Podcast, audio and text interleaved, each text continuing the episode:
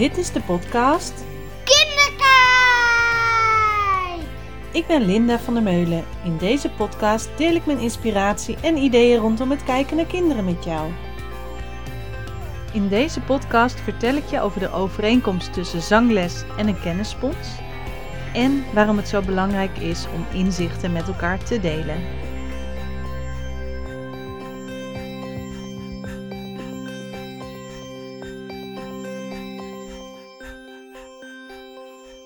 Wat super dat je luistert naar deze podcast. Dit is de eerste podcast die ik opneem na mijn lancering van vorige week. En ik was echt helemaal verwonderd, want binnen 24 uur hadden al meer dan 100 mensen mijn podcast geluisterd. Dat had ik echt niet verwacht. Ik dacht misschien wat vrienden en bekenden of collega's die het interessant vinden. Maar meer dan 100 mensen, en zelfs mensen uit België of uit heel Nederland. Ik ben echt super trots dat ik het online heb durven zetten. Want zoals ik in de andere podcast al vertelde, is dit een idee waar ik al heel lang mee rondliep. En mijn hersenspinsels, alle ideeën die ik opdoe, webinars die ik volg, boeken die ik lees, cursussen die ik doe. Dat ik eindelijk kan delen wat ik daarin leer. Om jullie een beetje een idee te geven hoe dat leren en ontdekken bij mij in mijn hoofd werkt, wil ik jullie vertellen over zangles. Ik vind zingen heel leuk om te doen. Al van jongs af aan, ik zing graag, maar ik vond het niet altijd supermooi klinken of dat ik het in de buitenwereld mijn stem durfde te laten horen. En in afgelopen januari, ben ik begonnen met groepszangles. Want alleen met een zangjuf leek me ook doodeng dat iemand dan naar jouw stem gaat luisteren en je allemaal feedback geeft. Dus ik dacht, in een groepje lijkt me heel fijn, heel veilig. En die zangjuf, die had ook in haar aankondiging staan, ik kan iedereen leren zingen.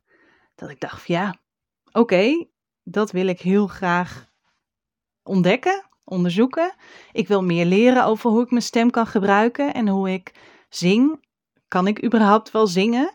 En hoe klinkt dat? Want soms als ik met een liedje op de radio meezing, dan denk ik, dit gaat wel heel erg uit de bocht.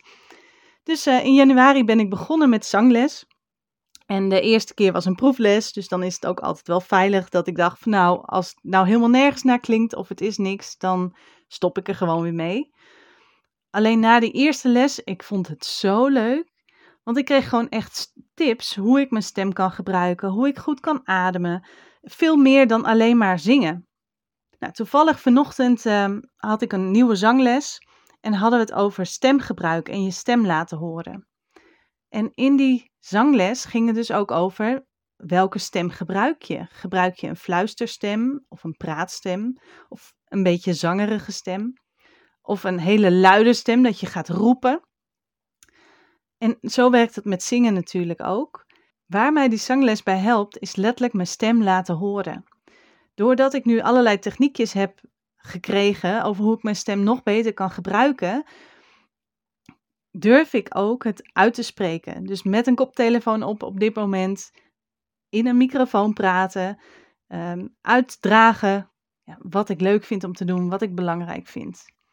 Uitdragen brengt ook met zich mee dat je natuurlijk allemaal reacties krijgt. En wat ik het leuke vind aan deze podcast is mensen die het niks vinden, die zetten hem uit. Dus als je luistert en denkt van nou, ik weet het niet hoor, die Linda die hier wat in mijn oren zit te kletsen, nou, dan stop je met luisteren. Maar ben je nieuwsgierig naar wat ik te vertellen heb, dan wil je met liefde dit horen. En ik vond het gewoon wel heel gaaf dat meer dan 100 mensen de vorige podcast gehoord hebben. Nou, die zangles had ik ook van kunnen denken van nou, ik vind mijn zangkwaliteiten niet zo en laat maar. Ik durf echt niet hardop te zingen. Onder de douche is tot daar en toe, maar verder laat maar. Ik ben een echte kennisspons. Ik hou ervan om informatie op te nemen. En ik wil dingen heel graag begrijpen. Ik hou van cursussen volgen, boeken lezen, podcasts. En om te weten of je een kennisspons bent, kan je kijken naar of het je energie geeft om kennis op te nemen. Want als je kijkt naar talenten, wordt er heel vaak gesproken over, ja, maar ik ben daar heel goed in. Dat is mijn talent. Maar de opleiding die ik gevolgd heb rondom talent gaat er meer om, krijg je er ook energie van? Want je kan best ergens competent in zijn, dat je er heel goed in bent. Bijvoorbeeld in de cursus werd als voorbeeld genoemd notuleren. Dat er één is heel goed in notuleren. Die typt bij de vergadering, die typt mooi mee en vindt het prima om te doen. Maar dat laatste uitwerken, dat kost zoveel energie. En het volgen van de vergadering en daarnaast ondertussen het ook nog uitwerken, dat sloopt diegene. Terwijl een ander juist veel makkelijker dat doet en makkelijker kan schakelen en het uittypen en het nog mooi kan verwoorden ook. En aan het eind van de vergadering misschien ook al heel snel klaar heeft. Die hoeft daar veel minder voor te zweten, krijgt er energie van, vindt het leuk om te doen. Dan is het een talent. Als het je makkelijk afgaat, dus je bent er competent in en het geeft je energie. Dus bedenk eens bij jezelf, wat is jouw talent? Wat vind jij interessant om te doen en leuk om te doen? En geef je ook nog eens energie en dat je er ook nog eens goed in bent. Nou, als kennisspons ben je heel nieuwsgierig, weetgierig. Je wil graag dingen weten, je wil dingen begrijpen, je wil dingen lezen, ontdekken. Dus je verzamelt eigenlijk overal informatie, dat geeft je energie. Kijkt graag naar documentaires, speurt het internet af naar feitjes, verslindt boeken. Ook 's avonds in bed bijvoorbeeld, dat je lekker gaat lezen. Nou, dat is een kennisspons. Ik ben wel heel benieuwd wie van jullie herkent zich hierin. Want ik denk dat vooral voor de kennissponsen onder ons mijn podcast ook super interessant is. Omdat ik heel veel leuke weetjes deel, maar ook boekentips die je dan weer kan oppakken. Nou, zoals ik vertelde over die zangles, dat is iets wat mij dus op dit moment heel blij maakt. En wat ik leuk vind om te doen.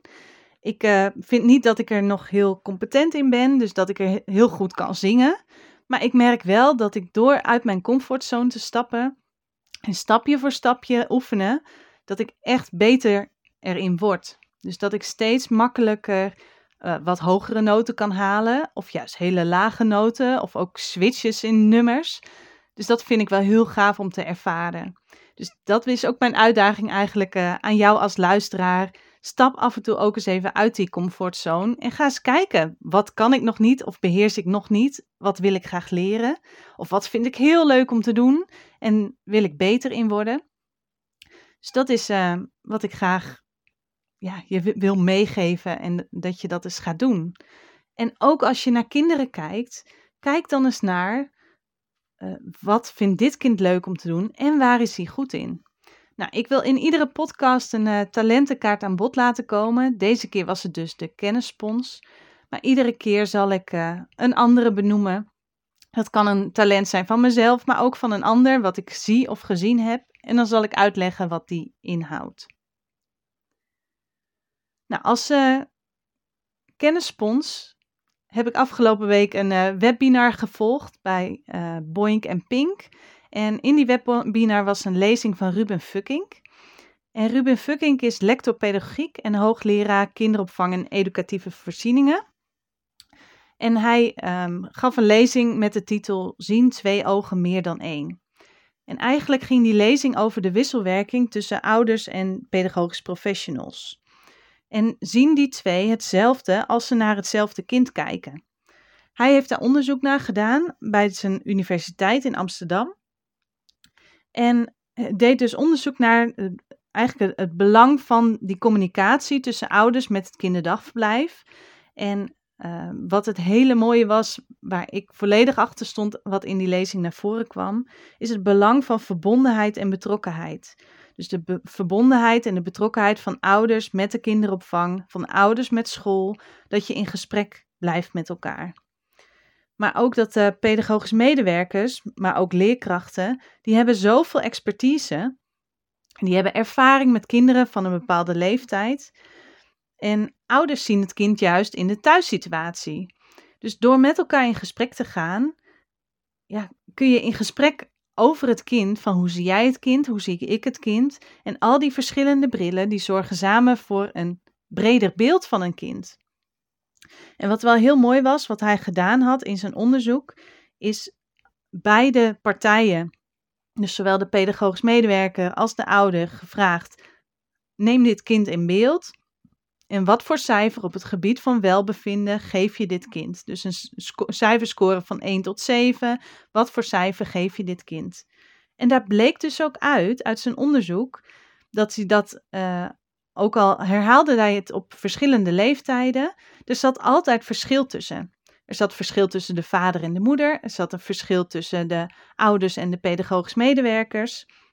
Omdat ieder een kind op een andere manier ziet. Als pedagogisch medewerker zie je het kind binnen de kinderopvang. Als leerkracht zie je het kind binnen de onderwijssetting. Als ouders zie je de kind in de thuissituatie. Opa's en oma's, andere betrokkenen rondom het kind, zien het kind ook dus anders dan jij het ziet. Omdat het kind anders gedraagt in een andere situatie. Omdat een kind op een andere manier ruimte krijgt of juist beperkt wordt in zijn ruimte. Kinderen gedragen zich nou eenmaal anders in verschillende situaties. Denk maar eens na bij jezelf. Als jij thuis bent, gedraag je je dan ook anders dan als je op je werk bent? Of gedraag je je dan anders als je een cursus volgt? Of gedraag je je anders als je in de supermarkt loopt? Al die informatie bij elkaar vormen een totaalbeeld van wie je bent en wat je doet. En wat belangrijk is om een kind bijvoorbeeld in beeld te krijgen, is om open in gesprek te gaan met elkaar. Om een compleet beeld te vormen, want er is niet één waarheid of één beeld. Een kind of een persoon is een samenvatting van al die verschillende beelden of gedragingen of uitingen. En een kind kan in iedere situatie een andere kant van zichzelf laten zien. Nou, ik heb dat zelf de afgelopen tijd meegemaakt met mijn eigen dochter. Ze zat thuis niet lekker in haar vel. Veel huilbuien of heel erg boos en dwars en zelfs soms niet naar school willen. Dat ik dacht, wat is dit? Ik ken jou helemaal niet zo. En ook in de zomervakantie was ze juist heel relaxed en ze ging weer naar school. En ik denk, nou wat is hier aan de hand? Dus we hadden de juf gemaild van, goh, wij zien dat Isa niet lekker in haar vel zit, zouden we een keer in gesprek kunnen. En dat hebben we gedaan. En dat gesprek was vrijdag een week geleden, dus nog niet heel lang geleden. En de juf heeft het meteen goed opgepakt, die heeft benoemd hoe zij Isa ziet en wat zij dan op school zag. En ze herkende eigenlijk heel weinig van wat ze thuis voor gedrag liet zien. En zo zijn we in gesprek gegaan, heel mooi open gesprek. En dat was zo waardevol, want door open in gesprek te gaan, gingen we kijken naar wat zit er achter het gedrag. Wat zou ze nodig hebben? Welke behoeften zou ze hebben? Binnen beide settingen misschien wel. En toen kwamen we er eigenlijk op dat ze waarschijnlijk behoefte heeft aan gezien en gehoord worden. En daar zijn we op ingestoken. De juf is daar op school bewust mee bezig, dat ze elke dag even een klein momentje een boekje gaat lezen samen met Isa. En we merken nu dat ze weer met plezier naar school gaat. Dat ze ineens die knop om heeft en er naar uitkijkt om dat momentje met de juf te hebben. En dat is natuurlijk niet zomaar gekomen, want naast dat de juf met ons heeft gesproken, heeft ze de eerste dag na ons gesprek ook met Isa gezeten. Van, goh, ik heb van je papa en mama dit gehoord. Wat kan ik voor je doen? Wat heb jij nodig om weer fijn naar school te gaan? En daar kwam dus dat uit dat ze een boekje ging lezen met de juf. Dat ze dat super fijn vindt om te doen. Dus ga in gesprek met elkaar. Mijn uitdaging, als je thuisgedrag ziet bij je kind, dat je denkt van, hé, waar zou het vandaan komen?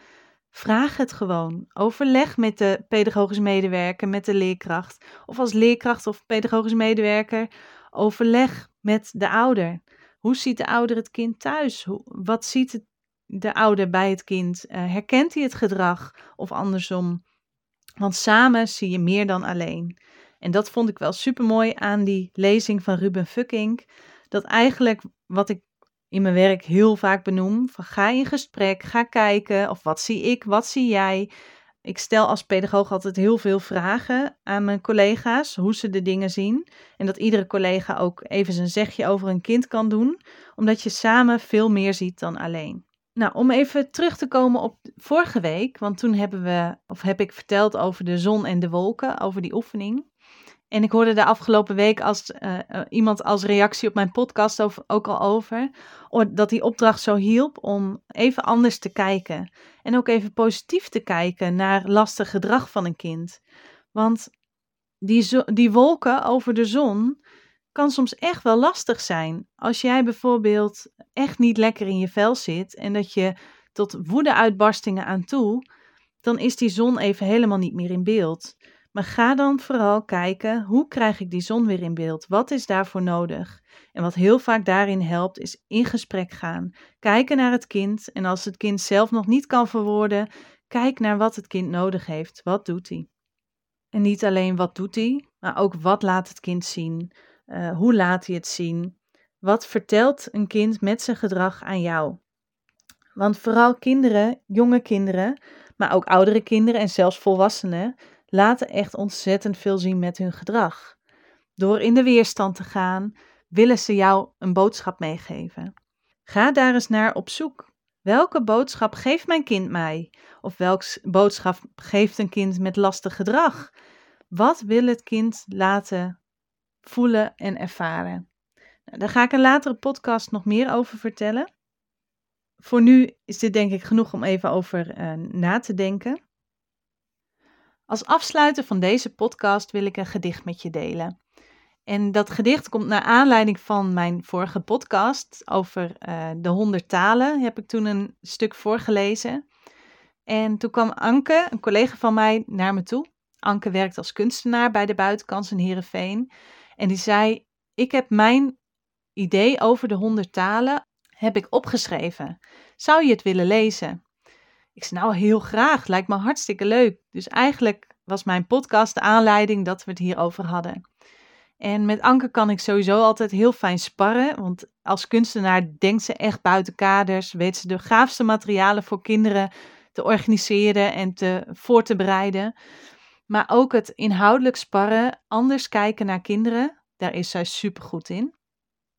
En zij heeft het gedicht van de 100 talen eigenlijk herschreven. En ik vond het zo gaaf toen ik het las. En ik wil hem heel graag met jullie delen.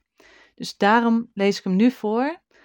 Het kind bestaat uit 100, geschreven door Anke.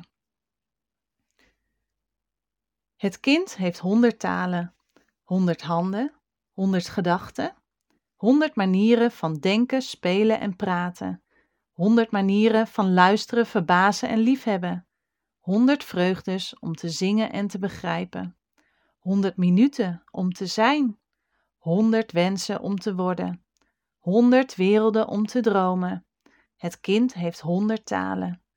Wij zagen het kind, voelden onze liefde en onze verwondering. Onze verwondering over hoe het kind kon kijken. Onze verwondering over hoe het kind kon spelen en genieten. Onze verwondering zag hoe snel het groeide. Hoe het leerde bewegen, zijn lichaam begrijpen. We begrepen niet wat we zagen en probeerden te begrijpen door naar onszelf te kijken. En we zagen dat we anders waren. Hoe zat dat met onze groei? Was ons leren gestopt? Toen bekroop ons een angst en voelden we onze verantwoordelijkheid. De verantwoordelijkheid om het kind te beschermen. Met onze angst scheiden we het hoofd van het lichaam. Want onze angst zag dat 100 handen 100 problemen konden maken. Onze angst zag dat 100 talen 100 verwarringen kon geven. De angst zag dat het 100 gedachten niet kon verstaan. De angst regeerde de school. De angst regisseerde de cultuur.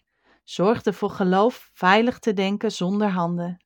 Veilig te doen zonder hoofd. Veilig te luisteren, niet te vragen. Veilig te begrijpen zonder vreugde. Liefde voelde als pijn, want liefde laat voelen als je je waarde verliest. De kunstenaar voelde pijn en probeerde te begrijpen. Te begrijpen door te zoeken. Te zoeken naar verloren talen van zijn hand. En vond de taal van zijn oren. Vond de taal van zijn smaak.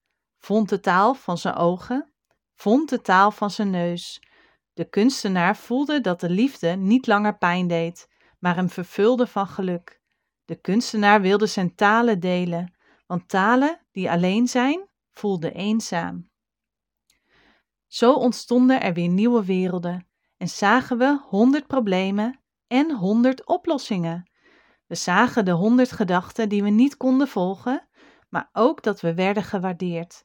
We voelden ons veilig en verveeld, uitgedaagd en bang en merken dat we nog niet af waren. Nog niet af om te weten, maar altijd genoeg om te volgen en te zoeken, om te vinden en te groeien, te genieten, om nooit af te hoeven zijn. Lieve Anke, dank je wel dat ik dit gedicht mocht delen. De boodschap in dit gedicht is eigenlijk het denken in oplossingen, denken in mogelijkheden. Het hoeft niet af. Fouten maken mag, want fouten maken, daar groei je van. Ik geloof heel sterk dat kinderen leren door fouten maken en door te onderzoeken, door af en toe te morsen, te knoeien, stuk te maken, maar daarna ook weer te leren het op te lossen. Dus leer kinderen van jongs af aan, als ik iets knoei, pak ik een doekje en maak ik het weer schoon, ruim ik het op. Als ik iets kapot maak, dan zorg ik ervoor dat het wordt opgelost. Dat ik mijn excuses aanbied of dat ik probeer het weer te maken of te repareren. Het gaat niet om het sorry zeggen en het gaat niet om na een fout je excuses aan te bieden. Zorg ervoor dat je je fout omarmt en dat je ervan leert. Dat wilde ik vandaag nog met jullie delen. En waar ik ontzettend trots op ben, is dat mijn podcast nu ook te luisteren is in heel veel podcast-apps. Dus heb je een andere app dan SoundCloud, waarin je het heel graag luistert, bijvoorbeeld Spotify, iTunes of de Google Podcast-app, waar ik zelf heel graag gebruik van maak. Die kan je vanaf nu ook gebruiken. En dan krijg je, als je abonnee wordt, automatisch een melding als ik weer een nieuwe podcast online heb staan. Mijn idee is dat ik dit wekelijks ga doen. Dus dat ik wekelijks mijn nieuwste inzichten en ideeën met je deel.